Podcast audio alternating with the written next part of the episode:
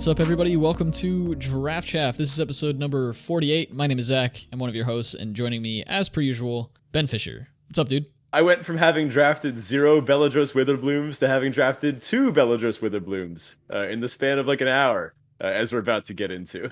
Indeed, indeed. This week, this is our our typical episode uh, per set. I guess it's not something that we're talking about so much as going through, but uh, we typically try to go through a live draft. This time, it's something like less than live draft or a pseudo live draft. Uh, we Yeah. we we pre-drafted the deck, uh, and what we're gonna do is walk through the 17 lands uh, pool here and and all the all the picks. We're gonna go through the whole draft, but uh, this gives us the ability to talk about it in more detail and not worry about the the pick timers. So we're gonna give it a shot. If you don't like it, let us know in the Discord or on the comment section on YouTube or whatever, and uh, or on Twitter, whatever it happens to be. We have a Discord? You know, it's funny you should mention that because uh, that's actually the first bit of housekeeping we have coming up.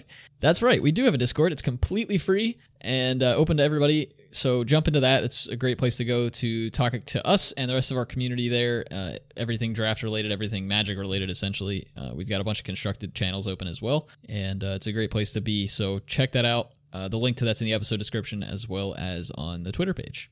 And of course, the show is brought to you by you, the listener, via Patreon. You can check that out at patreon.com forward slash draft chaff pod if you haven't already. That is the the best place to go to support us directly. It's our basically our only sponsor for the show. And uh, we have five different tiers over there, starting at two dollars, going up to ten dollars, and is a huge help to us. Even just that two dollar amount is is huge. You can get things like stickers, access to the full show notes, custom deck building opportunities with us, access to completely uncut and unedited versions of the show with pre and post show nonsense, and a handful of other things.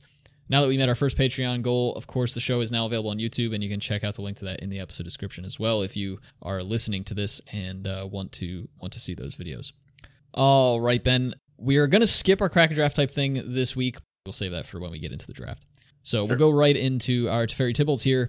If you're new to the show, Teferi Tibalt is the section of the show where Ben and I talk about something good, something bad that happened in the last week, and just kind of give you a little insight into what's going on in our lives. So, Ben, why don't you kick us off with your Teferi Tibalt? Sure. Uh, I'm going to start with my Tibalt. Uh, on the downside of things, it is getting close to the end of the high school school year, which means that my classes have all been kind of losing their minds. I went outside for one of my classes today, did a physics experiment outside with them. They, they seem to enjoy that, going outside into the outdoors for once. And a lot of them are just getting restless. Keeping my classes, uh, you know, restrained for the, the last like month or so of the school year is going to be tough. But uh, any of those teachers that, that I know listen to this podcast, let me know if you've got advice on, on things to do during the last month of the school year that will prevent your seniors from, you know, falling asleep in class.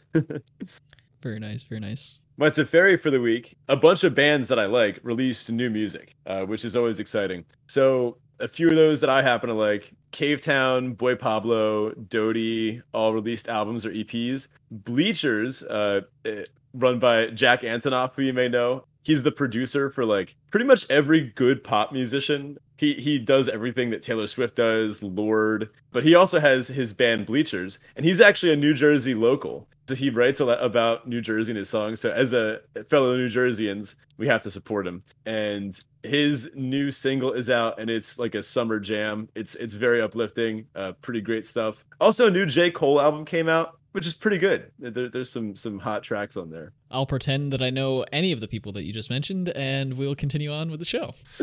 Fair enough. If you're a fan of any of those uh, any of those bands, let me know in the Discord. So for me, we'll start with my Teferi. There's a lot of really cool stuff in the pipeline here for the Draft Chaff podcast. I'm very excited for everybody to get to see it all. Keep an eye and an ear out for uh, any updates coming in the next uh, month or so. We got a lot of stuff coming. Also, I'm going to take this section just quickly to mention if you are currently a patron, keep an eye out on your inbox because we're going to be sending a poll out for some things coming up in in the near future. We want to get your opinions as our biggest supporters, so definitely keep an eye out on your inbox for that. My Tibalt this week is that my hands have been hurting really badly, and I think it's probably related to just my over extended periods of time using keyboards and mice and like not really stretching very well and i also fidget with my my ring uh, quite a bit and i think the way that like my my hand you know is like curved like that when i play with my ring and i think that's putting extra strain on my hands i don't know but they hurt really bad i hope it's not carpal tunnel yet because I ex- I fully expect to get that at some point in my life, but I hope I'm not getting it now. Just not yet. yeah, so we'll see. I, I don't know. Um, this has been this has happened uh, like in in the past, like a few months ago. So maybe it's just something that I'm gonna have to expect to come and go. But I'm hoping it's not anything terribly permanent. Hmm. Yeah, hopefully. You know, I actually thought I had carpal tunnel when we were in high school for a little bit. Oh yeah. When I would when I was playing mallets in the band, because that's just literally just, just wrist movement. That, Yeah. That's it. Um, and then I was also like drumming and playing piano a lot more in my free time, which I those that are watching on YouTube can see my my beautiful keyboard behind me. I love this thing, but I don't get as much of a chance to play it. So uh, I think I've I've decreased in likelihood to get carpal tunnel, but I guess it's zero sum between us. So That's enjoy the carpal tunnel. Thanks, man. Much appreciated.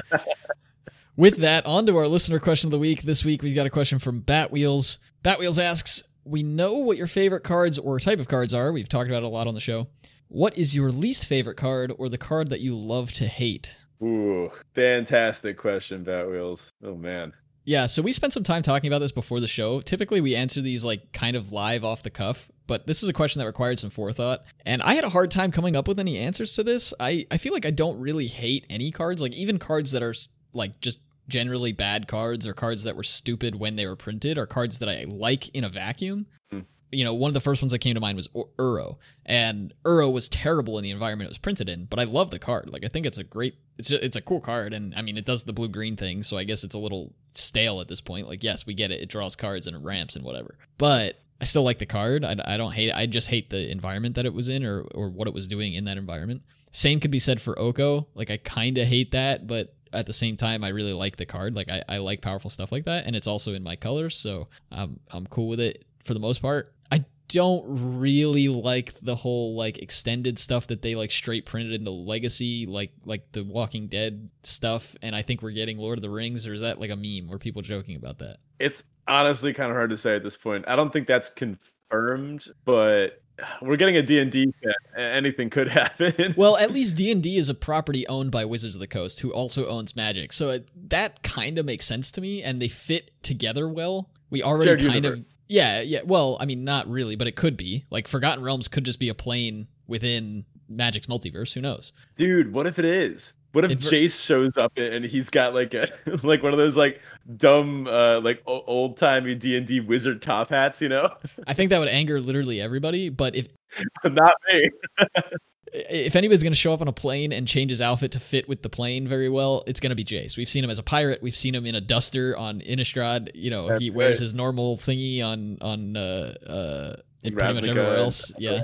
Yeah, yeah, true. So anyway, I don't know where I was going with that. I I, I liked the the. I didn't actually like the Godzilla stuff they were doing, but I like the way they handled that far better than just printing new cards into Legacy and, and all those other formats because that was a cool way to tie them in without actually affecting what the card does or like Yeah. making it part of of the, the card. game. Really, yeah. Like I don't know, it was, it's a little weird. I don't think I like that. I also feel like I'm obligated to say that I hate anything that can't be countered. Given that counterspell is probably like it's not actually my favorite card, but it's up there in the top ten for sure. Mhm. So yeah, those are those are the cards that I would say are my least favorite. You got me thinking. Um, I, I don't remember what the cards do, so I don't. I don't think these cases will be applicable. But you got me thinking. Like, what if someone is uh is do is, is doing like a like a pithing needle or a, a runed halo or a Gideon's intervention? One of those effects where you have to name a card, right? Sure. And then, then that name card can't be played or doesn't deal damage or whatever. Uh, and you have to name like like Glenn or Yeah, like like, Rick, heck? like one of the one of the Walking Dead dudes. It's like, come on, like what? Now I have to be involved in it too. Like, keep that to yourself. You're breaking my immersion. yeah, right. I want to be a wizard. Not a, I don't know, wh- whatever they are, zombie hunters. I haven't actually watched Walking Dead. I'm sure it's great. The first few seasons are good. A lot of people seem to really like it. I know there's a kid named Carl, I think. I don't know. I was thinking about this question and I was trying to think of cards that so cards that I never like on the battlefield, either on my side or the opponent's side. There's some cards that I hate seeing on my opponent's side. Shark Typhoon is an example of that. I cannot stand playing against Shark Typhoon, but I also like playing Shark Typhoon. So it, it balances out. I'm willing to accept that uh, Shark Typhoon is like, you know, it should be legal. There are some cards, however, that I would never cast and that I also hate seeing on my opponent's side of the battlefield. Let me just r- run you through uh, a, a, few of these. The top one that came to my mind for that is Soaring Thought Thief, which uh, obviously doesn't bode well for my my standard uh, career. yeah, not so much. Yeah, uh, I because I refuse to play it and I hate playing against it. It's just they, they just always have it. It's just so good. It's a really well designed card. Got to admit it. Uh, it single handedly makes the rogues deck tick, but I just hate it. Can't stand it. And then kind of descending in order on that list, Extinction Event. I can't stand that card. Uh, I don't think it's good. Like I, it's too situational. I get it that it exiles, but like I'll be playing White Weenie in Historic, and my opponent, I'll be I'll be like hoping they have Extinction Event because they're just dead no matter what if they have the Extinction Event. It's not that hard to play cards that have different CMCs. yeah, Sorry, I don't know. I mean, the alternative though is like an expensive board wipe. I mean, I guess you could see Damnation or or or Wrath of God as like you know four mana yeah. board wipe, but that's yeah, I I don't know. Just like play Languish. It's it's just always good. Like when is uh, I don't know. I guess against against like specifically Heliod or Lovestruck Beast, any of the three mana five toughness dudes, but there's not even that many of them, and those are very niche. If you can't deal with those in your black deck, then I don't know. You've bigger problems. Anyway, okay, that's my extinction event soapbox. Let me climb back down and keep going. Time walk effects. I I don't like time walks very much. I'll play them occasionally in like a very niche deck, but I just you know nothing. I just don't think they feel very good to play. Does that include like mind Mindslaver effects? Mindslaver requires a bit more finesse. Uh, so I'm okay with Mindslaver slash um Emrakul, like that kind of thing. Sure. I will. I'll go with uh, Teferi Time Raveler. I did play that one a, a, a, little bit when it was in standard, uh, and I mean that obviously didn't last very long. But I, I played like the four color pile when people were just playing like, what, what was there like an adventures deck that had that in it? No, that was that wasn't the right time frame, was so. it? What, what what was the the four color Teferi deck that was going around. I don't remember what don't it remember. was, but I was probably playing limited. That's fair. And then last but not least, uh, Shell Shield. I was trying to think of cards that just like I never like playing and I never like seeing on my opponent's side. Just Shell Shield from from Zendikar Rising. Just don't like it. They always have it. It always blows you out. They always have like the thing with kicker bonus, and they always have the shell shield. That's uh probably the most recent card in a in a in a set that's done this. More recently in Ikoria, sudden spinnerets just like except that one I actually like playing with a lot. I know you didn't play much Ikoria. It's one green for an instant. Target creature gets plus one, plus three until end of turn. It gets a reach counter and you untap it, which is just great. Yeah. for one awesome. green. That's another one that they just always have. But I'll admit I like playing with that one. All right, let's get on to this live draft here. So we're gonna walk through the whole draft uh, starting with our pack one pick one here. So pack one pick one, we have. I'm just gonna name cards that are in the running for the pick. We're not gonna go through every card. I think it's farther far enough along in the format for us to not have to read every single card here. Uh, so cards that are looking interesting here are uh, we have Flame Scroll Celebrant as our rare. There's an Eliminate in the pack. Karok Wrangler, Quandrix Pledge Mage, and an Introduction to Annihilation. But I think that's pretty much where we're at for pack one pick one. Yeah. Type type effects. Oh, our lesson is containment breach. Yes. Well, we, we also opened the introduction to annihilation, but yeah.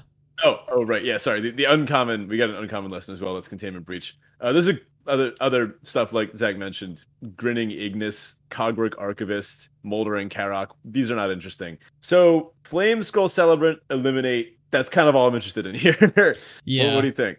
Yeah, no, I'm with you. Um, I've not really been super fond of the Flame Scroll Celebrant, even in like decent Lorehold decks and such. It just isn't a card that I've been that excited about. So I think I'm just on eliminate. Yep, the pump effect is real. Uh, we took the eliminate pretty clean here.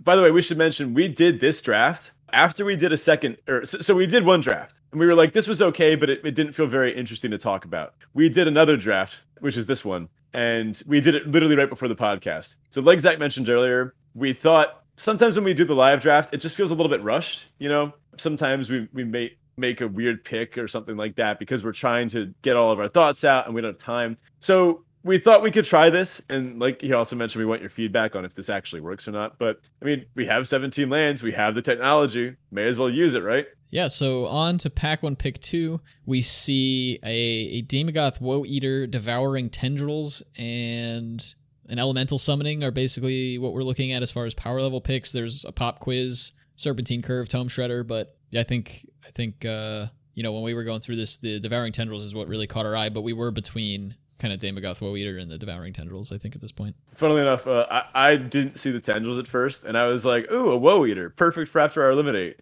And Zach was like, "Dude, what are you what are you looking at? like, there's another good two drop removal spell here." Yeah, we took the tendrils. Yeah, I mean, the the the Woe Eater, you know, maybe we'll It's early enough that I don't think it's correct to stick to you know a specific college yet. You could take the summoning and just keep it in the in the lesson plan and hope to, uh, to that you know that'll help you keep open as well. But devouring tendrils is powerful enough that I think that was the correct pick there. So pack th- pack one pick three, we ended up doing a little bit of a pivot here, and and this is kind of an interesting pick because we have a cultivate, a professor of symbology, and a Pest Summoning and a Quandrix Pledge Mage, uh, as well as a Witherbloom Pledge Mage, I think are the only reasonable cards here. We looked at the Professor Symbology and and thought, you know, maybe this is a signal, a, pick three Professor here because it's one of the best white cards. It's up there as probably the best learn card in the format. You never really see these come back around ever. I don't think I've ever seen one wheel.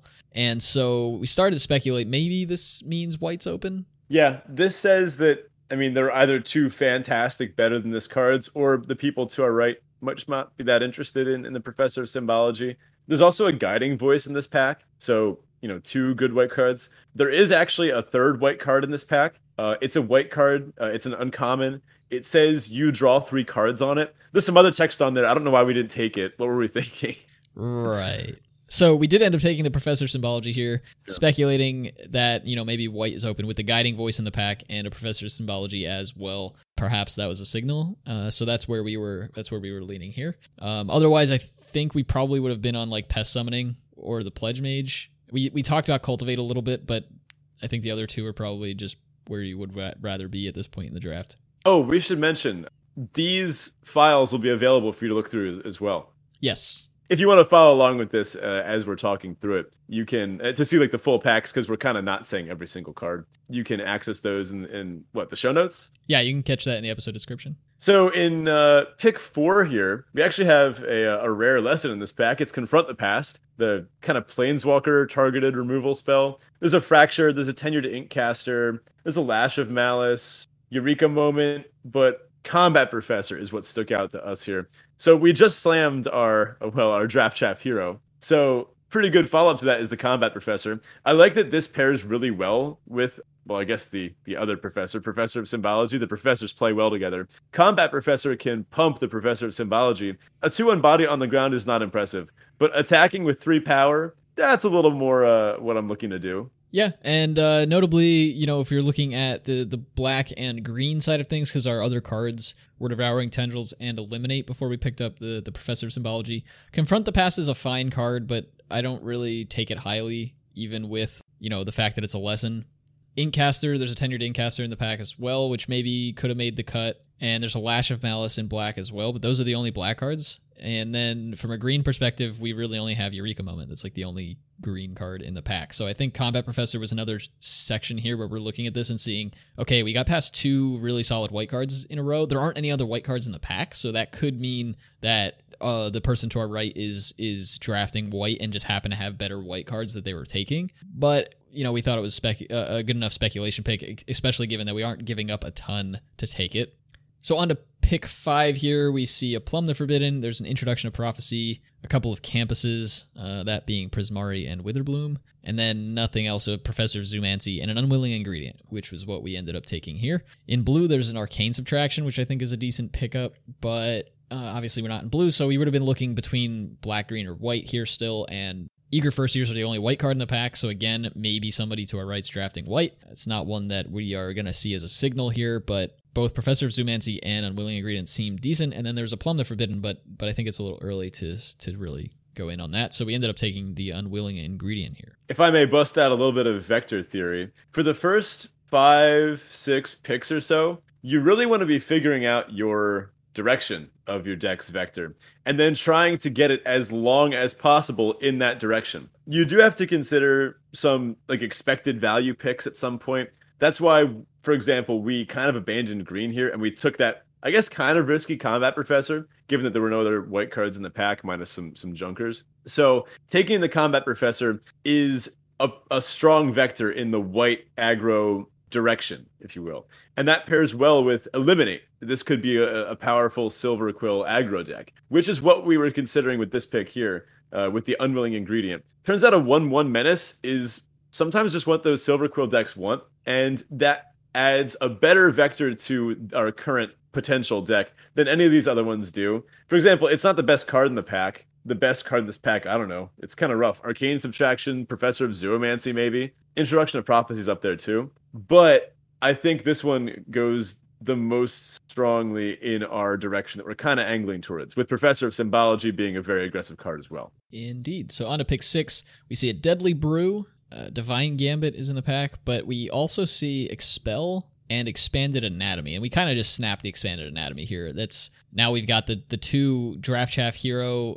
mentions together and mm. you know you really can't go wrong especially when we're looking at this sort of black white aggro deck that ben was just talking about. Expanded anatomy slots into that perfectly and we're going to be looking to take more learn cards to make sure we can actually uh, cast that. Look we mentioned in our draft chaff hero episode that you don't always want to just go symbology expanded anatomy cast it on symbology swing for four. It's not always the best line but it is a line sometimes. If your opponent misses a land drop then i mean i'm trying to kill him yeah, and expanded anatomy is not terrible on the unwilling ingredient either. It it, it sort of yeah. forces some in, like awkward blocks from your opponent, and then you can catch in the unwilling ingredient anyway. So. Yep. Next in pick seven, we've got a start from scratch, a beaming defiance, pillar drop rescuer, spirit summoning, uh, promising dusk mage, and uh, the pick that we took from this, Owlin shield mage. So when I look at this pack, the first thing I notice is that there's not a single blue card in here, and the green cards are uh, not ones that I'd ever want to, you know, put in a Magic the Gathering limited deck. There's a Tangle Trap. There's a Spined Karok. These cards are bad. Uh, and I'm looking at Owlin's Shield Mage here. I mean, this is looking like it could be some kind of slightly evasive black white deck, maybe not as aggressive as the, you know, one drop, two drop, three drop like pump spell kill you, but kind of like the skies, the evasiony black white deck with the Owlin Shield Mage, the Unwilling Ingredient with Menace, the Combat Professor with Flying, and then you know leveraging your expanded anatomy to create awkward blocking scenarios for your opponents. It's kind of this uh, decision ripe aggro deck, which I really like playing. Uh, I find those to be a lot of fun to play in limited. So we took the Owlin Shield Mage here. The Spirit Summoning is also an option. It's the worst summoning, but the ability to get it off of Professor of Symbology if you don't have a three drop, it just fits in the slot. So kind of hoping to wheel that, um, but not super likely. On to pick eight, we we're past uh, a Shadewing Laureate, so it's it does look. I mean, Shadewing Laureate's not really the most impressive Silver Quill card, but you know, it, it's a little bit of a signal saying people aren't interested in taking some of these Silver Quill cards.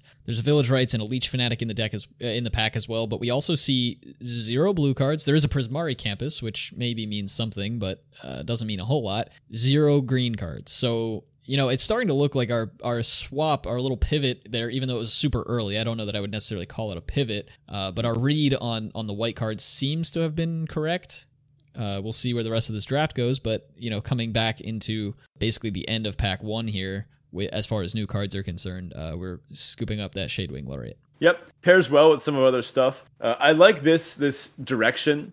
excuse me, that Silver Quill can take, where it kind of relies on its flyers. This deck can be weak to early removal. It, you really need to get in some damage early to actually make your Owlin Shield Mage good. Owlin Shield Mage is not a good blocker uh, your 3 3 flying ward pay 3 life. You don't want this to be having to jump in front of two twos that end up just getting pumped by the infinite strong combat tricks in this set, right? So, Shadewing Laureate, not the best attacker of all time, but it does kind of fit the direction of flyers and evasive threats that are awkward to kill because then you end up getting value from her. Absolutely. So we'll kind of round through the rest of this pack here. Uh, next up, we picked up an Arrogant Poet. There really wasn't anything else in the pack, an Exhilarating Elocution, but nothing else that our deck was really interested in taking here. That was the pack that we opened. The Containment Breach came back, which was kind of interesting. Yeah. I find this one pretty useful to. I mean, the number of Poet's Quills that I've blown up with Containment Breach. I mean, I like having it. I think uh, people. Uh, th- there's definitely green uh, drafters at this table. I don't know. Maybe, I, I take it probably higher than other people do. I, I don't know. I love having a wish board. I love having flexibility. So on to pick ten. Uh, we we did wheel the expel, so we scoop that up here. Um, other cards in the pack still are Leech Fanatic, Tome Shredder, Lorehold Campus, just a couple that we're looking at. There is a Moldering Karok in the pack, but not the highest value uh, Witherbloom card. So we scoop up the expel. into pick 11, uh, we did scoop up Lorehold campus here. So. But you know what else came back? The white card that says draw three cards on it. I, why didn't we take it here? I, is there a downside to this card that I'm not reading? Um, well, you know, by your philosophy of kill your opponent before they can cast their cards, I guess not. Uh, okay, you know, for, for this same reason that I love what was the wizard, the Farsight Adept. I loved Farsight Adept so much. I I would play as many of them as I could get in some of my decks. Secret Rendezvous is not Farsight Adept.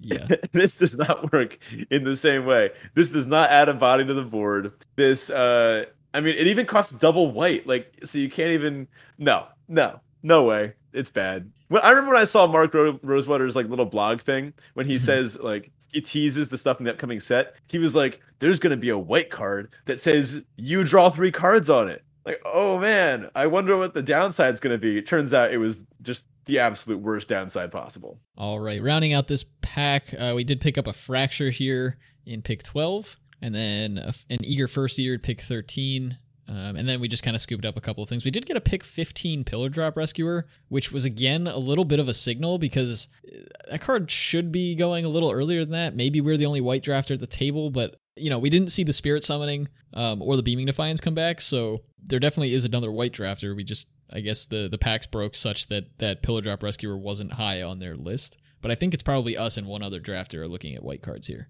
Yeah, I mean it's a flyer which pairs well with the other stuff we've got going on. We've picked up a few cards that trade off early. Maybe that eager first year. Uh, the Professor of Symbology is a great one to get back with this. And even if maybe our, our like Shadewing Laureate happens to die, we can grab it back too. Uh, I mean, I mean, this format can be slow enough that the Pillar Drop Rescuer, it's basically like a Bruna the Fading Light. You know, it just kind of comes in, reanimates a huge thing out of your graveyard. Okay, sure because because that. if you if you get the professor of symbology back, then you can go and get another expanded anatomy, and then it's it's kind of like you're getting Brisela voice of nightmares off of this. It, it, that's what it feels like when you play it, at least. Sure, that has not been my experience, but but sure. Oh God, we have to talk about pack two, pick one, don't so, we? So on to pack two, pick one. Here you you see, can tell them. You can tell them. Here we see a couple of campuses. There's a Prismari campus, Silverquill campus. There's also a Mage Duel Pilgrim of the Ages, Specter of the Fens, a Quandrix Cultivator, which is, you know, pretty decent uh, Quandrix card. There's also an Aether Helix, but our rare, and by rare, I mean mm. mythic rare, Beledros mm. Witherbloom. Man. Beledros has been a phenomenal card in this format. I have very much liked it. However, we aren't quite in Witherbloom at the moment. Now, here's where where I was looking at with this pack. Uh, because I'll spoil it for you right now. I convinced Ben to take the Witherbloom. Yes, I convinced Ben to take a Beledros Witherbloom. Oh my god, I'm never gonna live it down. I'm never gonna live it down. Here's the thing: as far as white cards go, we're looking at Pilgrim of the Ages and Spirit Summoning, not cards that are generally taking soup taken super highly. And we know that we are likely one of two white drafters at the table. We might not wheel a Pilgrim but it really isn't doing a ton for our deck. We don't necessarily care about a three mana 2 1 in an aggro deck. Just not something we're super interested in. Of course, we're not interested in Witherbloom in a in a in an aggro deck. However, I think the potential ceiling and potential floor of the Witherbloom are higher than both the the Pilgrim of the Ages. The other options we have here are Specter of the Fens, which is also not a card that's incredibly useful in an aggro deck. That is it. Those are our only other options unless we're dipping into green in a different way or taking a campus. So, my thought is that Beledros Witherbloom is a fine upside, fine uh, end like end game, fine top end for a deck that ends up not necessarily being aggro. And my thought was that we could leverage a lot of these flyers we have: Combat Professor, Owlin Shield Mage, Pillar Drop Rescuer, Shadewing Laureate, and then Beledros Witherbloom, and convert to something of a fast start mid range deck that uses Witherbloom on the top end to actually just kill in the air.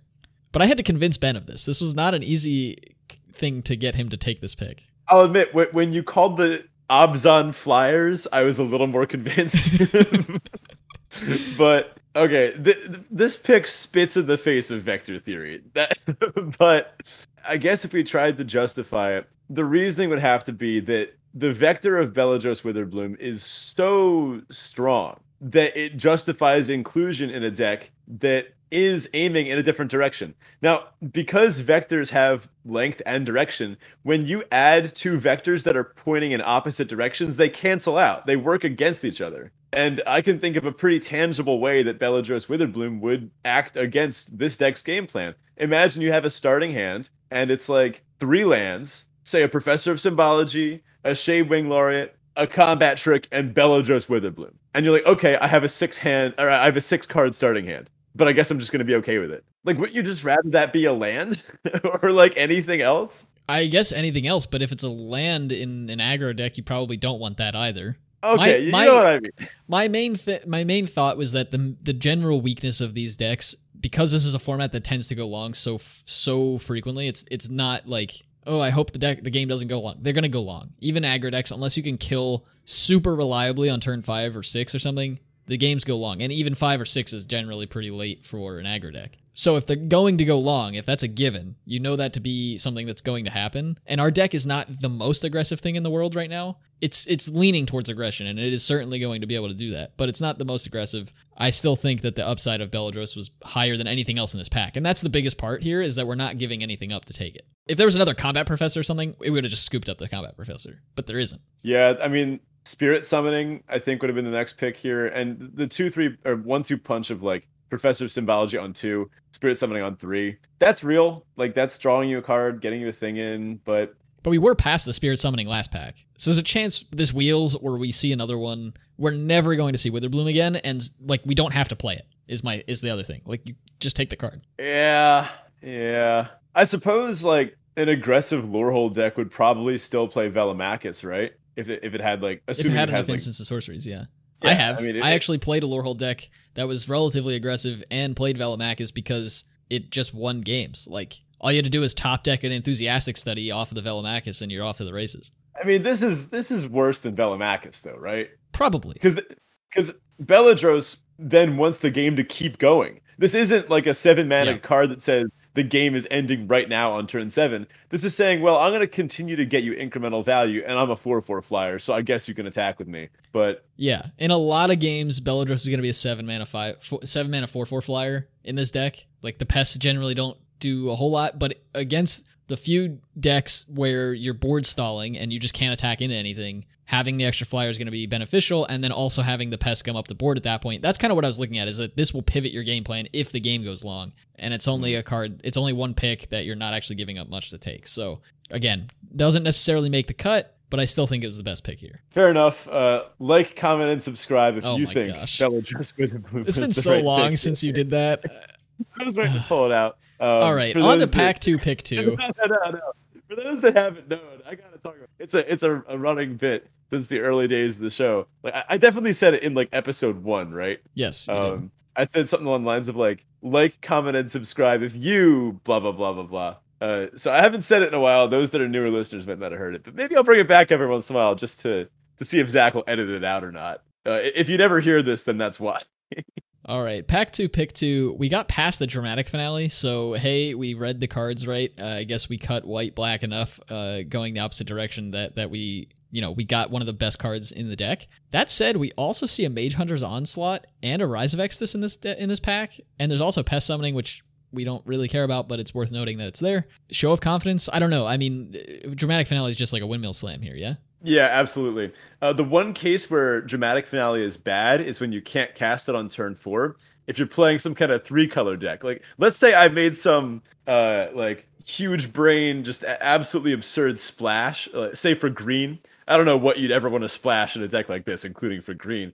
But and, and you happen to have a forest on uh, on turn one, then you can't actually cast dramatic finale in turn five. So that wouldn't work out very well. Uh, But there'd never be a situation like that, right? Uh, I can't think of any. All right, on to pick three. again in pick three we kind of just got set up here we read the cards in pack one and i don't know this is why i like multicolor sets you get paid off when you draft properly uh, we picked up a channel to channel out Beledros Witherbloom. I'm kidding. We picked up a closing statement, but channel is in this pack. Yes, there's a channel, there's a closing statement, there's a Witherbloom campus, another pest summoning, and a beaming defiance. Uh, a Lorehold pledge mage would have been on the radar as well, but you know, closing statement is just fantastic removal. It does the counters thing that you care about in this deck, and uh, it's even pretty cheap. uh, at that when when you use it correctly. So you know, pretty much windmill slammed that one as well. Pick four here, we saw uh, an environmental sciences, which is is a card that you know if we are considering the Witherbloom splash, perhaps you know you definitely want to scoop up. There's a study break and a guiding voice as well, so some learn cards that we could get here. But we ended up settling on reflective golem, and again leaning into that. This is another situation where I think you know, we took the Witherbloom, but still not letting that define the draft for us. I think if we hmm. were really leaning into the Witherbloom thing, you would have scooped up environmental sciences here. But we are still trying to play this deck's strengths. We are trying to strengthen the vector of this deck in the best direction it can go in. And like Ben mentioned, Witherbloom at this point kind of pulls the deck into a completely different different direction, and by doing so, just kind of shrinks the overall vector so we're leaning into the the aggression plan with Witherbloom as a backup potentially to make the cut if we don't end up in an in an aggressive deck. And in this case, we took Reflective Golem to try to further that that aggression vector. Mm-hmm. I'll be honest. I think this is the first pick that I regret, and uh, don't interpret that to mean that I regret that I don't regret the Witherbloom pick. That, that don't worry about that. I think guiding voice may have actually been the pick here over the reflective golem just on the fact that we don't have a single pump spell that pairs well with the golem yet we have the expanded anatomy so i guess that kind of counts but i think i would have rather in hindsight taken the guiding voice over the golem it's possible the golem wheels. It's possible that no other deck is interested in copying instants and sorceries. And, you know, maybe uh, if there's a, a, a Lorehold drafter here, they would take the study break, or the, there's a, a Faithless Looting in this pack, or a Fury car, uh, Calm Snarl, or even Environmental Sciences. I think the Golem could have potentially come back around, and I think the pick probably was guiding voice here. I don't know. How do you feel about this? Yeah, so I mean, I have the benefit of hindsight here, and we we know what happens with the rest of this draft. Mm. I think it's tough. I think there are. I think any deck that's going to take the guiding voice would also have taken the reflective golem. I don't know which order those those would be picked in any deck. Like if you just said you're in a deck that can play these two cards, which of the two are you taking? I think there's still too much missing information, so I'm not sure what other drafters would take here that when they're not in our seat.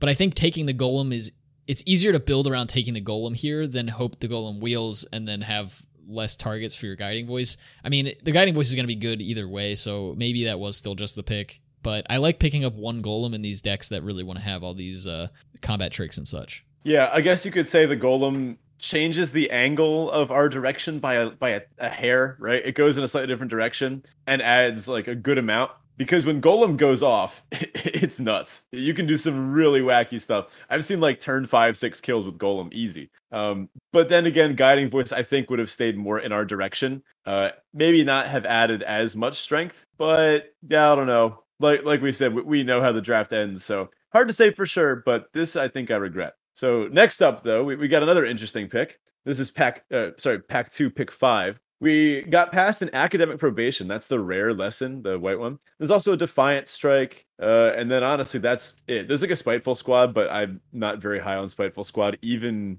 uh, in these kind of decks. There's Campus Guide, Reject, Spine Karok, Grinning Ignus. What do you think of Zephyr Boots? I played this in my very first deck of the format and I trophied with it. And I was like, wow, this card must be great. Uh, that's probably not the right way to analyze this, though.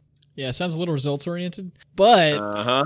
I do actually like the card. I think it's pretty solid. I think in a deck where where you're trying to benefit from as many flyers as possible, I think it's pretty good. Also, equipping creatures uh, is is a good reason for people to you know it, it kind of adds a little additional oomph for them to point their removal spells at those. And when you have a dramatic finale, that's something you want to think about. We ended up taking the Defiant Strike here because it pairs well with the Golem we just scooped up. And so when you have a one mana card that's pumping your team and drawing you two cards, you're like, yeah, okay, that seems pretty solid. But I could totally see an argument for taking the Zephyr Boots here. I think it's a phenomenal card, and it does provide a little bit of card advantage that you don't otherwise have in this deck. Yeah, uh, I will say Zephyr Boots is a little bit of a nombo, given that I think over half of our creatures at this point already have flying. Very true. so, um, Very true. I think academic probation is also a reasonable pick here. When you learn for probation, you usually win the game that turn. This card looks bad. It's the one that says like choose a non-land card name. Your opponent can't cast spells with that name, uh, or choose a non-land permanent until next turn it can't uh, attack or block, can't activate abilities, all that good stuff. So when you're getting it, you're usually ending the game that turn. Actually, I'd be interested to see the 17 lands data on that. Maybe we'll check it out after the show. But Defiant Strike, I was kind of, I mean, I was riding that Golem high at this point, right? I'm thinking, well, we got the one Golem uh, pick four. Maybe other people are going to be shipping us golems. When you get a golem deck and a bunch of defiant strikes and and uh, like show of confidence, that that kind of thing, you start getting a really fun aggressive start. But again, this was kind of angling us in a stranger direction, just a little bit off. Mm, I don't know. It probably was the pick, but probation wouldn't have been a bad pickup either. Yeah, I mean, you do have to consider the learned stuff you have, and right now we don't have very much. We have like Professor of Symbology, and I think that's it. So, yep. so you know, eh, if we took the probation, that doesn't necessarily mean we ever get to play it. So I, I don't know. I kind of like Defiant Strike, but I guess the same could be said about the Defiant Strike. It's still just one card. But yeah. next, we go to pick six. We see a Plumb the Forbidden, Agonizing Remorse, Devastating Mastery, which I just don't like. That's the White Wrath uh, Mastery spell. A another Expanded Anatomy, an Expel, and a Silver Quill Apprentice. And we ended up taking the Apprentice here. We did linger on the Expanded Anatomy and the Expel for a little bit of time, but the thought was we're low on creatures right now, we're low on Learn right now, and so the extra Anatomy is likely not going to get cast. And in fact, if everything stayed as it is now, we would only ever be able to cast one of them anyway. So we took the Silver Quill Apprentice. Yep, I like how the apprentice pairs with flyers this thing sometimes gets stuck on the ground. It happens. Sometimes it attacks, sometimes it doesn't. But the ability to toss around that plus one, plus O, kind of wherever you need to, uh, means that your maybe dorky flyer, your 2 2 flyer, can end up getting through the thing that was keeping your team back. Magecraft also works well with the golem, so, you know, that's a little added bonus as well. Pick seven, we got past uh, a Stonebinder's Familiar, woo. Uh, Essence Infusion, also woo. And uh, a Spectre Defense uh, in our colors. There's a Quandrix Pledge Mage, which maybe is a signal. I don't know why there's a pick seven Quandrix Pledge Mage going through this late in the draft, but so sad. Spectre the Fens ended up being the pick here. Uh, nothing really competing with it at this point. Yep, just another flyer to add to the arsenal. And uh, with a deck that has a an aggressive enough start, um, activating that thing can actually win games. Yeah, and in hindsight, that's probably the better top end than the Witherbloom, to be honest. But oh, I would rather activate Spectre over casting Witherbloom any day in this kind of deck. I still want to cast Witherbloom in this format. Haven't done it yet. I think I've cast most of the other mythics, but uh, I'll get around to her eventually. Next up, we've got uh, pack two, pick eight. There's an explosive welcome in this pack. All right. I mean, we're already speculating on one top end splash. I'm not willing to commit to anything else. Biomathematician. The only things in this pack we really are interested in are either a Lorehold Pledge Mage or a Guiding Voice. I think it's close between these two. And given that we are a little light on learn cards, uh, I was really eyeing that guiding voice, man. But I think the pledge mage ended up being our pick here, just because we wanted to have a few more creatures that we could, you know, kind of toss around some of this extra power. We have ways to put counters. We have ways to increase, uh, uh really just ways to increase power, right? Between the defiant strike uh, and uh, the expanded anatomy and the silver quill apprentice, Lorehold pledge mage pairs perfectly well with those. So I think it was just a hair better than the Guiding Voice. Guiding Voice is a very strong card. Do not sleep on it. It, it costs one and it's a sorcery and it's white and it says one one counter on it and it looks bad, but I promise it's worth it. We took the pledge mage here just because we kind of needed the bodies on the ground. Yeah, the other thought was that go, the next pack is the one we opened, and we know that we should be seeing either a guiding voice or a study break. Mm-hmm. I believe it was this pack. It, we have another pack coming down the line at the very least, if it's not the next, uh, where we're expecting to see one of those two learn cards come back from that reflective golem pick. And so I guess yeah, we have a few more packs before we see that, but we we're expecting to get a little bit more learn coming down because we know we're likely one of only two drafters that would care about those cards, and they were in the same pack. So mm-hmm. that's right. It was uh, pick four that we saw that, so we got a few to go. So pick nine here, we see a couple of campuses, Prismari and Silver Quill to be exact. There's a Spectre of the Fens and a Spirit Summoning. Everything else is outside our colors, so we just scooped up the Spirit Summoning, not really looking to play two Spectre of the Fens in a deck like this. Something I really like about 17 lands is that it shows the cards that are known to be missing. And from the known missing cards, it's obviously hard to say what kind of decks your opponents are building, but you can at least look at overall trends. For example, all the green cards are missing from this pack. Yeah, all basically everything that's missing is Quandrix, which is yep. interesting. In pick ten, uh, we had some choices. There was a revitalize and a show of confidence. This was starting to look like a potential show of confidence deck. If you go like defiant strike, eliminate show of confidence, mid combat, ooh, you're, you're getting some value. And if there's a reflective golem involved in there, then oh, you're, you're popping off. Uh, other stuff in here isn't really exciting. There's a Prismari Pledge Mage that came around pretty late, uh, and an illustrious historian, but uh, this is a show of confidence pickup for us. Pick 11, there's a Beaming Defiance, not really a whole lot. The channel's still there, notably, but uh, there's not a whole lot else that, that caught our attention. And into 12, so this was the pick with uh, the Reflective Golem. We see that the Guiding Voice did get scooped up, but there is still the Study Break. So we did wheel the Study Break. Uh, we expected to get one of those back at least, so happy to see the Study Break come back. And as far as aggression goes, I think the Study Break actually goes a little bit further than the Guiding Voice because you can tap some stuff down on your turn, attack through. It does pretty well with that, and uh, it's it's perfectly serviceable. Also, having the learn there is what we really cared about here. Pick, pick 13, we scoop up a Spiteful Squad. Not really super excited to play that, but perhaps it makes the cut. And then into 14 and 15, we see a Devastating Mastery and a Reject. Not not really a whole lot going on there. Oh, you know what I realized? Um, in pick 14, it was there were two cards in that pack: Devastating Mastery and Elemental Masterpiece. You know what we should have done? We should have taken the masterpiece and main decked it. So I could have discarded it to make a treasure so I could ramp out Beledros Witherbloom. You know, I thought for a second you were going to say something insightful there, but you know what? I'm just going to ignore your gobbledygook and move on to pack three, pick one. In this pack, we see an environmental sciences, maybe something we care about. Our rare is uh, the the Prismari uh, dual land, so not super exciting there. None of the uncommons are really what we want to be doing. There's a Defiant Strike, but nah, uh, kind of meh. And then uh, we don't really have any other black, excuse me, black white cards besides Rise of Exodus. so we ended up not really seeing a whole lot in our colors in this pack, but we did get a card that is perfectly serviceable and one that we're actually pretty excited to play. Yep, no complaints here. Slamming Rise of Exodus. Uh, it is miles better than Detention Vortex and Ardent Dustspeaker, uh, our other stuff. Sadly, there's a Rootha in this pack. Uh, Rootha is nuts, but not this time. Well, we took the Elemental Masterpiece, so you know we're just gonna jam the Rootha as well, and that's right. That's right. That way we can. No, I can't. I can't even work that in anyway. So uh, in pick two, we had a Shine Shadow Snarl, uh, a Flunk Opt, another Reflective Golem, and then some other commons that we weren't particularly interested in. Now, this was a tough pick. Snarl, even though it's on color, is worse than either Flunk or Golem in this deck. And what ended up being the deciding factor here was we didn't have that many great pump spells for the Golem. We didn't have any of the ones that we were super excited about, and we didn't actually have that guiding voice that would have been so good if we had the second Golem. So we ended up taking Flunk just to shore up our removal. The only removal spells we had up to that point were uh, Eliminate and Expel, and uh, the Rise of Exodus that we had just picked up. So not super exciting. This deck's kind of looking to kill before it needs to do much else. So a second cheap removal spell like Flunk is uh, is a pretty good pickup here.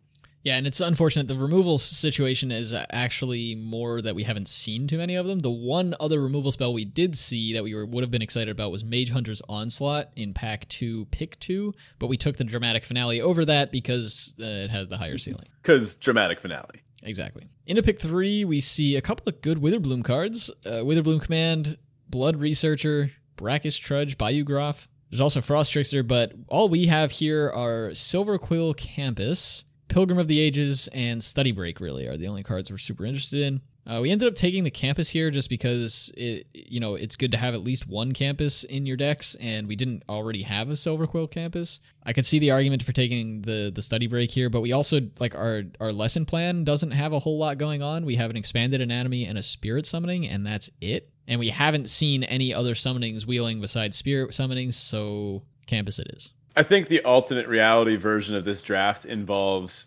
leaning a bit more into the learning lessons aspect, which I don't know, might have been the right thing to do from the start, but this all kind of snowballed from not taking that one guiding voice over the golem early on. Would we have a better deck if we done that? Maybe, but I like the campus here. It's kind of a uh, kind of hedging our bets, right? Sure. And then into pack three, pick four, we see a Lorehold Pledge Mage, Leech Fanatic, Unwilling Ingredient, another Silver Quill Campus, and Expanded Anatomy, which is what we ended up taking, and uh, happy to scoop that up. Not really close, I don't think. Mm-hmm. The ability to like opponents end step, study break their two creatures, grab an expanded anatomy, and then they look at their life total and they're like, "Oh, I'm at seven. Am I just dead?" Uh, you, you forgot to mention the rare in this pack, though. Uh, I'm sorry. There's a rare in this pack. what are you not interested in Strixhaven Stadium? Not not down to play a little bit of Quidditch? Look, I have lost to the, the to the card. I'm not going to say that it doesn't win games, but I don't think we're in the deck to play it. yeah, I'm I'm still not entirely sure what deck wants this. It's like every I don't know, a deck that can make exactly 10 pests. I I'm not I actually every uh, I lost yeah. to it in uh, against a, a Lorehold deck, but it was one of the ones mm. who went like clever Lumimancer, clever Lumimancer into Stonebinder's Familiar or something stupid into like a three drop into pump pump pump pump. What do you like? Come at me, bro. You know, and then it's like you're taking so much damage that you can't actually deal with the stadium. And then they were able to stop me from attacking back with study breaks and things like that. So it just snowballed. So what you were saying was they were going to win anyway, and they Basically. just have to have a stadium on board. Basically. All right. Well, next pick. Uh, this is pick five. These are some blue cards coming around: a Kelpie Guide, uh, Strategic Planning, Prismari Apprentice, or sorry, Prismari Pledge Mage. As for us, the Pillar Drop Rescuer was kind of the only thing we're interested in. Black cards in the pack are Crushing Disappointment and Promising Dusk Mage. At this point, we're pretty solidly in Silver Quill. There's an Enthusiastic Study in this pack, and I love Enthusiastic Study, especially with the Reflective Golem. But I'm not looking to add a color here. We just took the Pillar Drop Rescuer and weren't particularly happy about it. Adds into the Flyers theme though, and I think that's the way that Silver Quill aggro really wants to do its thing. It's less of a get you dead in four turns deck and more of a I'm gonna s- just gum up the air as opposed to the ground, and you're gonna have to figure out a way to deal with that because there aren't a lot of ways to deal with flyers in this format. Yeah, I would have taken an Owlin Shield Mage over pretty much half the cards we've seen in the last sure. like pack and a half. Just like this deck really wants like one or two more Allen Shield Mages, and then one or two more solid aggressive cards. Uh, in pack three, pick six. Uh, at this point, we're kind of on rails. We've got most of our deck together. There was an unwilling ingredient, a professor's warning, and a gift of estates, which we we eyed for a little bit. Two mana, draw three planes. I mean, this isn't the worst thing in the world, but the fact that it only works if an opponent controls more lands than you, sometimes you just won't get to do anything with this. And also, our deck would rather be playing creatures on the early turns anyway. Yeah, I mean, you talk about the vector theory aspect of this.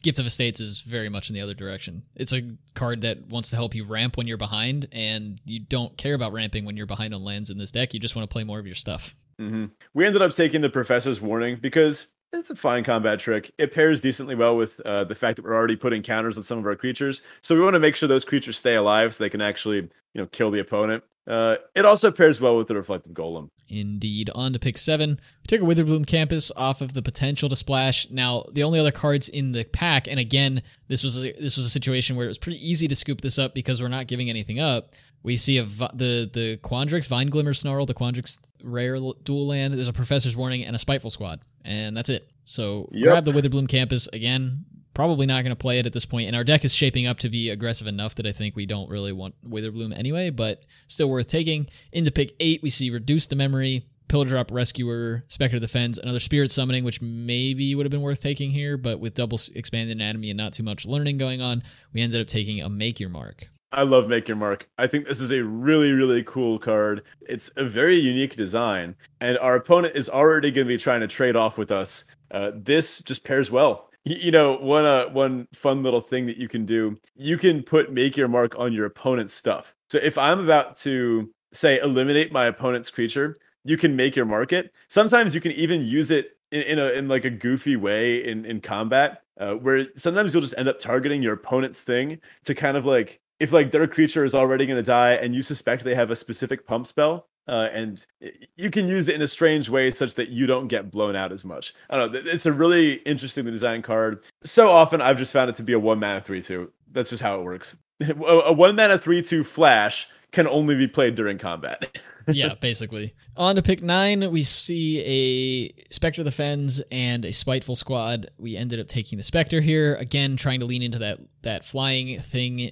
We don't really care about the Spiteful Squad too much. We already have one, and we're probably not playing either of these cards here, but, you know, kind of just rounding out our deck. Into pick 10, we picked up a Pilgrim of the Ages, which may be something we want. Other options were Star Pupil and Stonerise Spirit probably could have gone with the Stonerise Spirit here just to keep the flyers going and also give the ability to jump something later in the game. But uh, Pilgrim's fine and it does help get you some of those lands if need be. It also does that whole pivot at the end uh, when you're when you're up against like a longer game deck uh, as it comes back quite easily. In pick 11, we found an Essence Infusion, another Star Pupil, Brackish Trudgewield, I don't know, man. Honor Troll and Brackish Trudge, the pair of lowly, uncommon three drops. I love them both. Like, I want them to be happy. I don't think they're they're great though. The Trudge can do work um in in a long game if you're grinding out against like uh, the mirror match, but uh, we're never getting it back here. We don't have that many ways to gain life at all. We took the essence infusion here. Uh, sometimes if you go turn one unwilling ingredient, turn two essence infusion, it could actually give your opponent a real headache. Into pick 12, we picked up another Silver Quill Campus over nothing. and uh, into 13, a Dusk, promising Dusk Mage. And then we rounded out uh, the rest of pack three with a couple of cards that aren't going to make the cut a Thrilling Discovery as well as a Spiteful Squad. So we ended up with a pretty solid little Silver Quill deck here, splashing for Witherbloom. That's the question. Are we splashing though? No, I don't think so. I actually don't think that it got there. I was I, I was speculating on the potential for our deck to not get very aggressive here. Mm. And uh, it ended up getting there. Like it, it's mostly there, I would say. I think um, you know, it's probably just better off like casting Rise of Exodus as your top end or using the Spectre of the Fens, as I mentioned before, and just beating down in the air, even though you're not going to be doing it as quickly as, say, a dedicated Lorehold aggro deck with Lumimancers and such, you're still going to be able to get through in the air, and Combat Professor is going to enable a lot of weird shenanigans with uh, with your flyers as well, and, and giving other things vigilance and such. So I think probably got there. Beledros ended up not being the flyer we needed or wanted. Yep. Sorry, Beledros, not this time. The question is, how do we build this? I mean, I'm immediately going to cut the two spiteful squads. I I just don't like them very much. I think they're pretty bad, uh, especially because they are not at all what this type of deck is going to do. They they sometimes can fit into like the counters thing, and I suppose they're cute with dramatic finale, given that they're the kind of creature you want to trade off. Yeah. I'd like them more in best of three, uh, where you get to sideboard them in against like big Quandrix fractals or something. But in this case, uh, they don't seem to fit the go over the top of your opponent's stuff with flyers game plan very well. Yeah, I also am not a huge fan of the pillar drop rescuers. We have a couple of decent cards we can get back with them, mostly like a couple of three drops. But we don't have that many two drop creatures, and most of them aren't very good. We could get back the Professor of Symbology and Silver Quill Apprentice, as well as the Lorehold Pledge Mage, Reflective Golem, Shadewing Laureate. So we do have a couple of good targets with it. Maybe we cut one of them but yeah, Spiteful Squads seem like they could be cut. Maybe one of the Spectres could be cut. I don't really like Eager First-Year that much, even though it is a two drop. This deck just, eh, maybe it'll get there. I, I'm, I'm not really sure. I think we have better things to do. I think I think this deck does better relying on the Flyers game plan than it does relying on just general aggression. Yeah, I agree. I'm in to cut one of the pillar drop rescuers. Having multiples is a little bit clunky, I suppose. And maybe cutting a Spectre. Now we have this dramatic finale. This card wins games. We don't actually have many ways of making like other tokens. We don't have a single way of making any inklings. We just didn't see a single way to make an inkling this draft, did we? Finale is the only way. Yeah. Sad. But sometimes that's just how the packs crack, right? I like the number of two drops we have. Uh, I, I want to take a look at what can attack between like turns two and three. So we have an unwilling ingredient. We have a eager first year, professor of symbology, arrogant poet, silver quill apprentice. We only have five things that come down before turn three. I don't know if I want to cut any of them. Yeah, I mean, I could see cutting that that first essence infusion. That's probably where you might want to start. That doesn't seem to be the best, and we do have a lot of two drops. I don't think that's a problem for a deck like this, but we also have a heavy top end, so you know, we cut Beledros, we cut maybe one of the Pillar Drop Rescuers, cut the Spiteful Squads, cut a Spectre, cut an Infusion, and then that puts us at what? How many how many cuts does that get us? I need two cuts right now here. I think we so so yeah, hold on. You got all that stuff if I counted correctly. Yeah, I, I like all that stuff. Um hmm. Hmm. It's tough. I think we need two more cuts. I like the top end. Rise of Exodus, Pillar Drop, Closing Statement, Owlin Shield Mage, Combat Professor, Spectre of the Fens, Dramatic Finale. That's a that's a nice top end kind yeah. of looking thing. Uh, are we playing? We're not playing the. Is this a? No, I don't want to do. I don't think I want to go down to 16 lands here. I think there's enough no. reason to hit land five uh, with the rescuers and the Rise shield maids and Rise of Exodus. Yeah, probably just oh, man. Could it be the golem? Oh no, but golem Defiant strike off. perhaps. Yeah, I think Defiant Strike is good, specifically with Golem and Lorehold Pledge Mage. I guess it's one of our worst combat tricks, and it's not, you know, it's not great. I guess it's not doing too much for us. Uh, between that, Professor's Warning, and Make Your Mark, three one drop combat tricks. We should probably cut one of these, right? Yeah, I guess the question is do you care more about keeping your stuff alive or just getting them through with value? Because, I mean, everything's good with reflective golem. I, I think it goes without saying, but Yeah. I think the other two potentially do more for us than the professor's warning does. Like defiant strike at least replaces itself, so you know it's a way to get a to get an extra card in your hand. Um, the plus one plus O is not really something we care about, so I honestly think that it's probably the least effective of them. Whereas professor's warning at least lets us like keep something alive if need be. Otherwise, we can just do the thing, like put the counters on things. But it's tough because I like that draw a card phrase. I just don't think Defiant Strike's that that great of a card.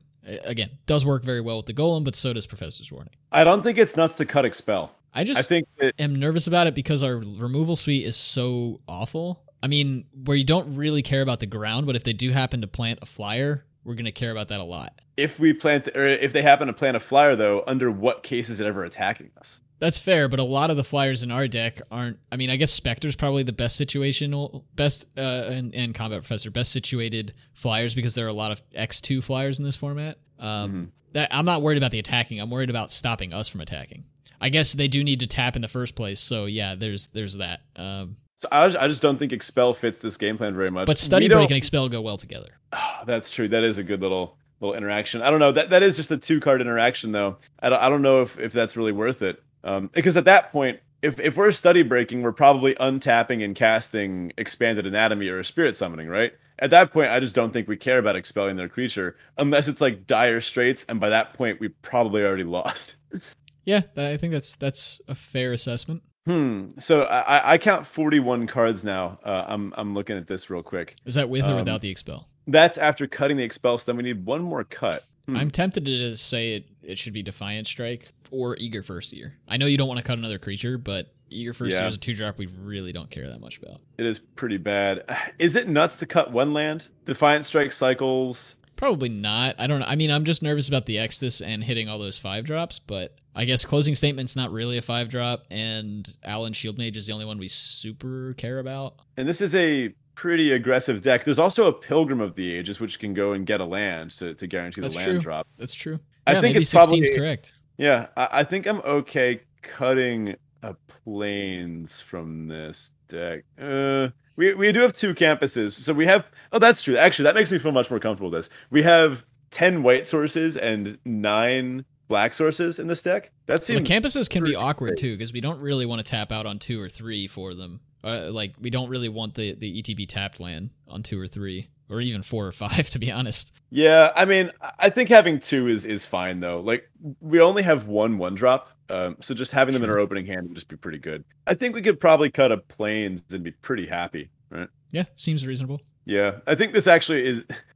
Man, poor Beledros sitting in the sideboard. I hate to see you there, buddy, but um, imagine if we tried to fit this thing in the main deck. Then our land situation and figuring out what we're cutting here would just be even messier, right? So For sure. Yeah, no, I, I definitely think it didn't get there, but worth speculating on. So I will play out games with this deck, and uh, I guess let the Discord know how I did. I'm not going to spoil or anything. Uh, You'll you'll find out the day of uh, of, of the podcast release how I did with this deck. Um, hopefully not an 0-3. This deck looks like it can win some games. Dramatic Finale is a very very strong Magic card. Definitely.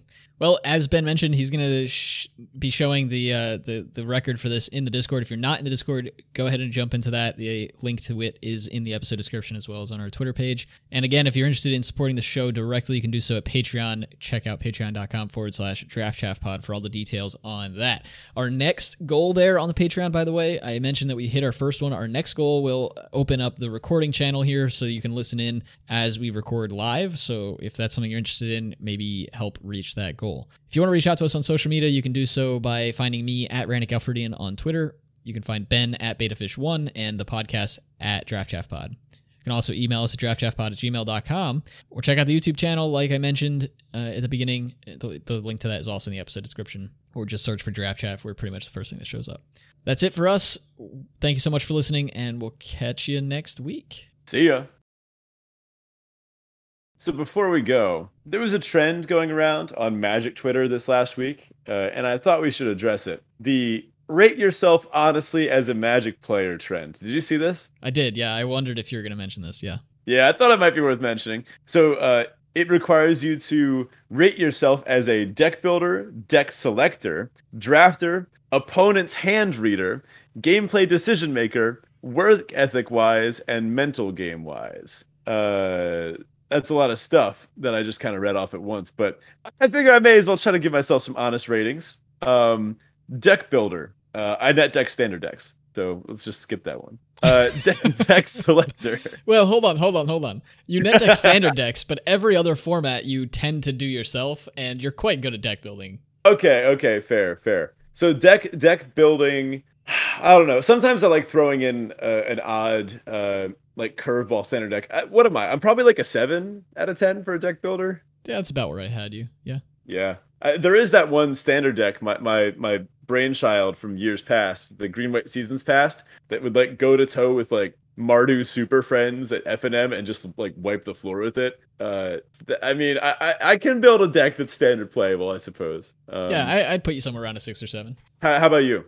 Uh, I am not a good deck builder. I also don't generally like it. I, I get kind of bogged down outside of Commander. I get bogged down by the the plethora of choices that are available, and then just kind of get overwhelmed with decision paralysis and just stop trying. So I'd put myself at probably like a four. Like I can build decks if I'm forced to. If you hold a gun to my head, I can do it. I've built enough limited decks to know like what makes a deck work, and I know how to build control decks. uh, But but if you had me build a mid range deck and randomly with like a bunch of cards in standard, I'd probably not build an optimal list or anything like that. So yeah, four maybe five. You know what? We should mention. I, I think uh, it's also the standard environment that's had an effect on this. In current standard, I don't enjoy building decks either because what is there to build? That's like fair. half the cards that I want to build with just get bone crushed on turn two, and then it's like, all right, well, Yeah. I, I guess we tried. Um, rating myself as a like kitchen table magic deck builder, I'm at eleven. I'm just confident yeah, in that yeah. that's why we have the the the Patreon bonus of like the uh the I build you a deck based on your favorite draft chaff. I love doing that, and I have made tens of of kitchen table decks and just giving them to friends or, or that kind of thing. So uh, that I'm confident in. Uh, how about deck selector? So picking what you're gonna play in, a, in like a tournament or a meta. Yeah, that's tough for me to answer because I haven't done enough of this. Like, I don't play very many constructed tournaments. We did the one tournament we played that was constructed that was like decent stakes was a GP, and we actually selected a pretty solid deck for the for the Yeah. the environment. We just ended up washing out because we didn't face any of the decks that we built a deck to beat. We built Uh, that deck though. Like we, we that we should mention like we get some deck building cred from that alone. I think. I if if we if we made day two or something, I would say we did, but Okay, we didn't. Um, but that said, I'd say probably like again middle of the road for me, like a five or six uh, on deck selection. Like I think I'm good enough, but I also don't pay enough attention to the meta in general to know what's good or what's bad. Um, it doesn't take a whole lot, I think, to to pick up on that, and maybe that ca- catches into the work ethic thing. But yeah, probably five or six. Hmm. I would put myself at like a two or a three because I have a, a, a fatal flaw, uh, an Achilles heel. I'm very well aware of what the best decks are. I keep up to date on the meta at all times. Uh, I've got like bookmarks for all the top meta pages, and I even have a plugin that shows the top meta decks in standard when I first get an arena. I just choose not to play them. I just try to angle and I try to play stuff that I think might beat the best decks. Or like when when Jund was the best deck in historic for like a year. I just refused to play Jund. I just didn't want to play Jund Sack. I just didn't like playing it. Uh, it was the best deck. I would have performed better at my qualifier weekends if I'd been playing Jund. I just chose not to. Hey, that's fair. Uh, next up is drafting. Oh man, what are we? Both tens, right?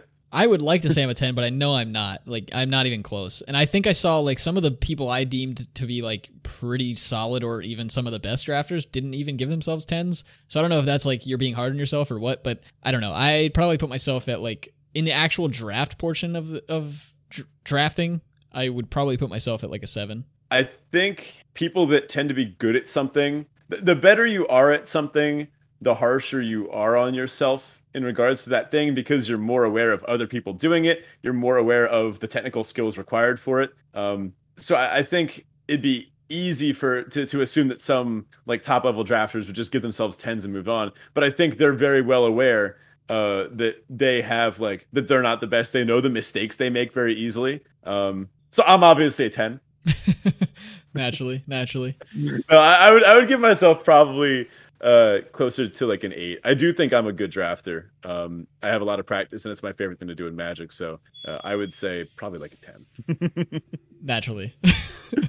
um, next up is opponent's hand reading. I feel like I'm generally decent at this. I mean, being a con- control mage tends to help with that kind of thing. You learn to read people's hands. I still Yeah. find myself getting like a little spike of like, oh yes, I got there when I'm like, they have this and then they have that. Um, Yeah. So I wouldn't. I I don't. Again, I don't think I'm a ten or even close to a ten in any of these categories, but I'd probably put myself at like a, a seven or eight on on opponent's hand reading. I think it's generally relatively easy to do that. And so I would assume that means I'm decent at it. Like I don't think it's actually an, a super easy skill, but Uh, I would say uh, constructed. I'm probably like a six. Um, I tend to know what's in the format, but I find myself getting got by things decently often, uh, just because I don't put as much time or effort into constructed. In limited, at the beginning of a format, I'm probably like a four, but by the end of the format, I would say I'm a solid ten. Uh, like by the end of the format, I have memorized every single combat trick, and I know exactly every card they could have at a given time.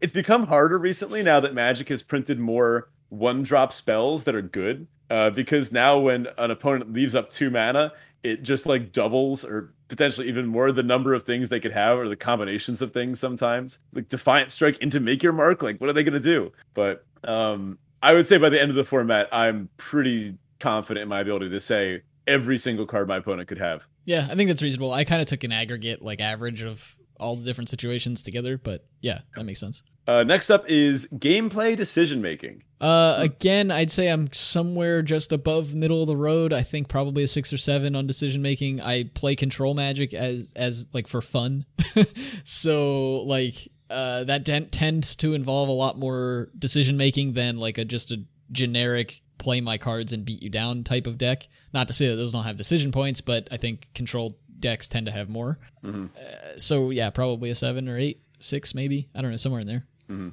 Uh, my true love is mid range. Like, if you give me a good mid range deck in a format, give me like a Siege Rhino deck and tell me it's good in the format, and I'll just have a blast. Uh, Siege Rhino requires zero thought to play. Um, there's, did, did you build your mana base correctly? Yes. Okay, then you can play Siege Rhino on turn four. Uh, and then maybe you can flicker on turn five or something. So I would say I tend towards decks that don't require as many decision points. Um, some people say that like burn or aggro is too easy uh, because it has fewer decision points. I, I disagree. I, I I, actually think it's it's something like a uh, like a parabolic shape from um, like aggressive decks, uh, then mid range decks, then control decks. I think aggressive decks and control decks have the most decision points uh, because you're often asking yourself, when am I trading off? Um, when am I, you know, like ramming one of my creatures, one of my two twos into a three three just to get in four extra points of damage because I know my, my that's my only out to win the game. Um, Right. Yeah, I totally agree with you. I think aggro and burn decks actually have a lot of decision points that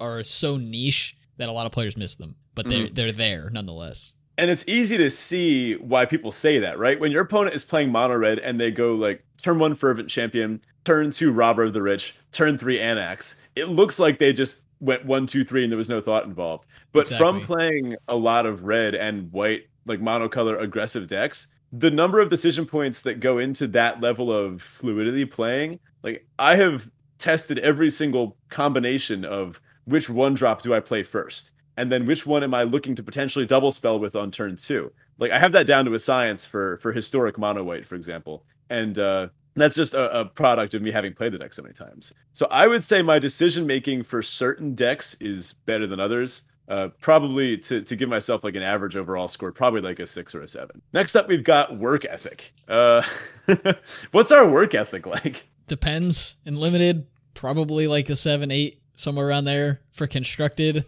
probably like a three or four. I don't know. Mhm. I, I think in general, like it's it's pretty decent. When we play events that matter, we tend to care about figuring out what should I be doing. Even if you're not playing the best deck in the format, there's still an amount of what decks do I need to beat, and you know how do I do that, and that kind of stuff. And I mean, we do run a podcast on how to be better at limited, and some. Well, I don't even know if that's actually a fair thing to say. We run a podcast about limited, so you know, I mean, that's that's that's something, right? We've got to make show notes, and we totally don't only write the show notes the day of the episode. That's never a thing that happens. We okay. I was actually going to say. Uh, well, first of all, uh, I I agree. We have a podcast about limited, and if incidentally some people get better because they listen to it, that's on them. I guess. exactly, exactly. Uh, I would say like uh, the work ethic between us as far as like our podcast goes, we average it like I'd say a seven or eight. We put a lot of time and effort into yes, this, which we is, definitely um, uh, now if it's the day before recording and the, our, our, show notes still have a lot of blanks in them, uh, our our our work ethic goes up to an eleven because we get that we get that stuff done.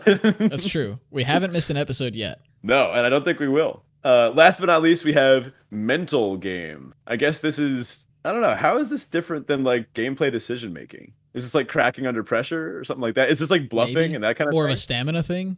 I, am not sure. I actually don't. I don't know the answer to that question. Um, I guess I'd put myself at something similar as far as the decision making goes. Like my mental game, I think is pretty strong. It's like the main reason I play Magic in the first place is because it's mentally stimulating, and I'm a big fan of strategy games in general mm-hmm. and strategy in general outside of games necessarily. Um, so I'd probably put myself at like a seven or eight there as well. Uh, there's definitely a lot to learn there. I mean, you, I don't think you ever are done with that kind of thing, but yeah, that's true. Uh, probably same idea, just because I'm also a little unsure. But now eh, to focus in on bluffing, I'm, I'm gonna put myself as like a solid eight on the bluffing scale, maybe even a nine. Uh, I will, I will, if it, if we're playing limited, uh, I will attack a two two into a three three when there's like exactly one thing I could have, and it's like an uncommon. Like I'll do it every time, unless uh, we, we, had a whole show about this. Go back we and did. watch the bluffing show if you need some some insight on this. But uh, people should bluff more often, and uh, my your opponents do not bluff as often as they should be. So typically when your opponents attack, they will have it. Uh,